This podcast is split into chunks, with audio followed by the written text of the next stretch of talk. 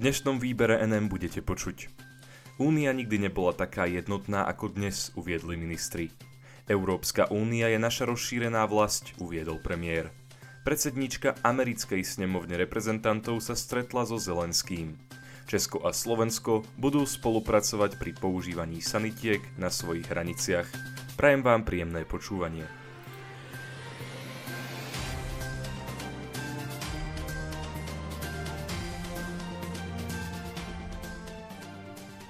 Únia nikdy nebola taká jednotná, ako dnes uviedli ministri. V nedeľu Slovensko oslavovalo 18. výročie svojho vstupu do Európskej únie. Viacerí ministri pri tejto príležitosti na sociálnej sieti vyjadrili, čo si o tomto kroku Slovenskej republiky myslia. Zhodli sa na tom, že ho vnímajú ako prínosný, a to aj v súvislosti s vojnou na Ukrajine. Ministerka spravodlivosti Mária Kolíková vstup Slovenska do Európskej únie označila za obrovský a úspešný krok pre našu krajinu. Uviedla. Náš vstup do Európskej únie nebol jednoduchý proces a splniť všetky kritériá po predchádzajúcich rokoch vlády Vladimíra Mečiara, ktoré boli veľkým odklonom od demokracie, nebolo jednoduché. Kolíková pripomenula, že Slovensko v súčasnosti presadzuje vytvorenie reformného týmu, ktorý by mal Ukrajine pomôcť s reformami, ktoré sú potrebné na vstup do únie. Podľa vicepremiérky Veroniky Remišovej nebola únia nikdy jednotná tak veľmi ako teraz, keď pomáha napadnutej Ukrajine a zistuje, ako prežiť bezpečnostnú a energetickú krízu.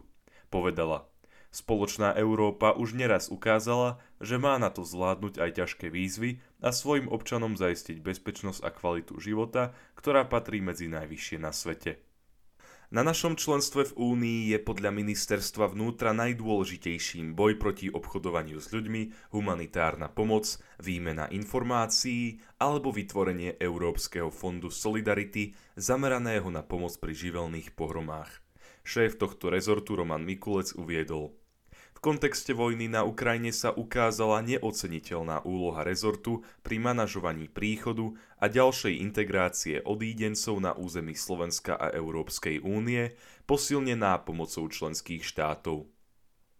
Minister obrany Jaroslav Naď je presvedčený o tom, že Slovensko je v súčasnosti rovnocenným partnerom, ktorého ostatní členovia únie rešpektujú vďaka korektným vzťahom, otvorenému dialógu a správne nastavenému morálnemu kompasu. Poznamenal, aj v ostatných týždňoch vidíme, že byť súčasťou spoločenstva krajín s rovnakým hodnotovým nastavením môže byť jedným z najdôležitejších rozhodnutí vôbec. Európska únia je naša rozšírená vlast, uviedol premiér. Európska únia je náš životný priestor a naša rozšírená vlast. Pri príležitosti nedelného 18. výročia vstupu Slovenskej republiky do Európskej únie to uviedol predseda vlády Eduard Heger.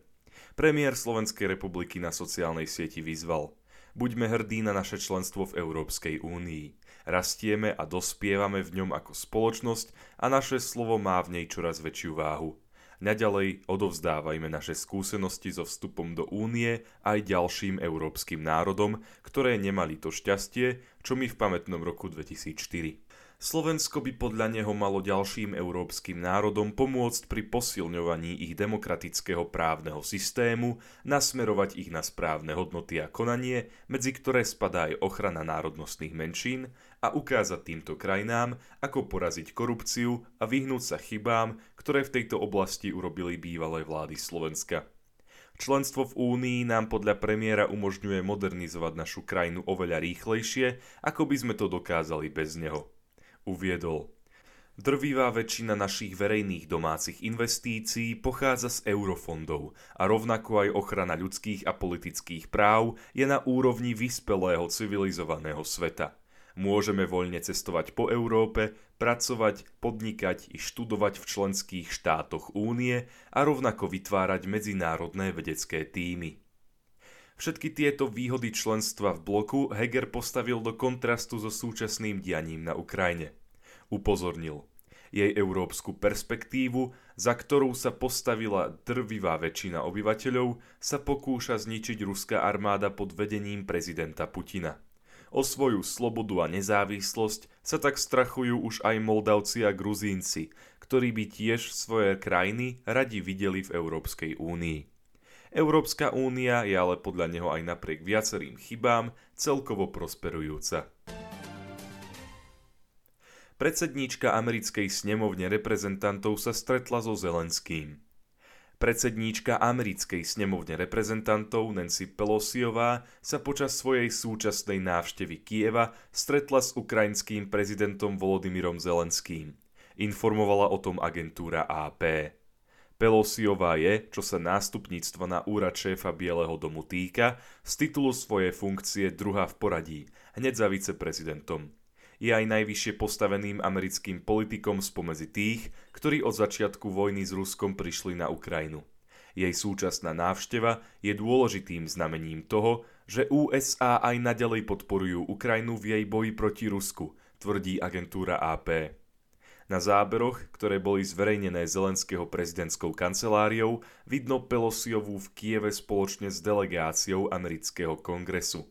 Okrem iných tam boli napríklad členovia snemovne reprezentantov Jason Crow, Jim McCavern alebo Adam Schiff. Zelenský delegácii podľa AP povedal, že sú všetci vítaní. Pelosiová ukrajinskému prezidentovi odpovedala Navštívili sme vás, aby sme sa vám poďakovali za váš boj za slobodu. Predsednička snemovne reprezentantov Kongresu Spojených štátov amerických dodala Váš boj za slobodu je tiež bojom každého z nás – je preto naším záväzkom stať pri vás, až kým sa tento boj neskončí. Česko a Slovensko budú spolupracovať pri používaní sanitiek na svojich hraniciach. Slovenskí a českí záchranári by v oblastiach hraníc týchto dvoch krajín mali spolupracovať. V súčasnosti je tento projekt spolupráce už v štádiu dokončovania zmluv o spolupráci záchranných systémov. Po pondelkovom rokovaní s ministrom zdravotníctva Českej republiky Vlastimilom Válkom to uviedol minister zdravotníctva Vladimír Lengvarský. Lengvarský o chystanej spolupráci uviedol. Ide o to, aby pacienti v prihraničných oblastiach dostali zdravotnú starostlivosť v čo najkračej dobe a v požadovanej kvalite. A je jedno, či bude sanitka z českej alebo slovenskej strany. Princípom zmluvy má byť podľa jeho slov to, aby boli české a slovenské záchranné služby koordinované. V prípade potreby zo Slovenska by tak mohli byť využité aj české sanitné vozidlá a naopak. Uľahčili by sa tým tiež zásahy pri udalostiach, kde bolo zranených veľa ľudí, poukázal Lengvarský. Táto zmluva by mohla začať platiť od začiatku budúceho roka.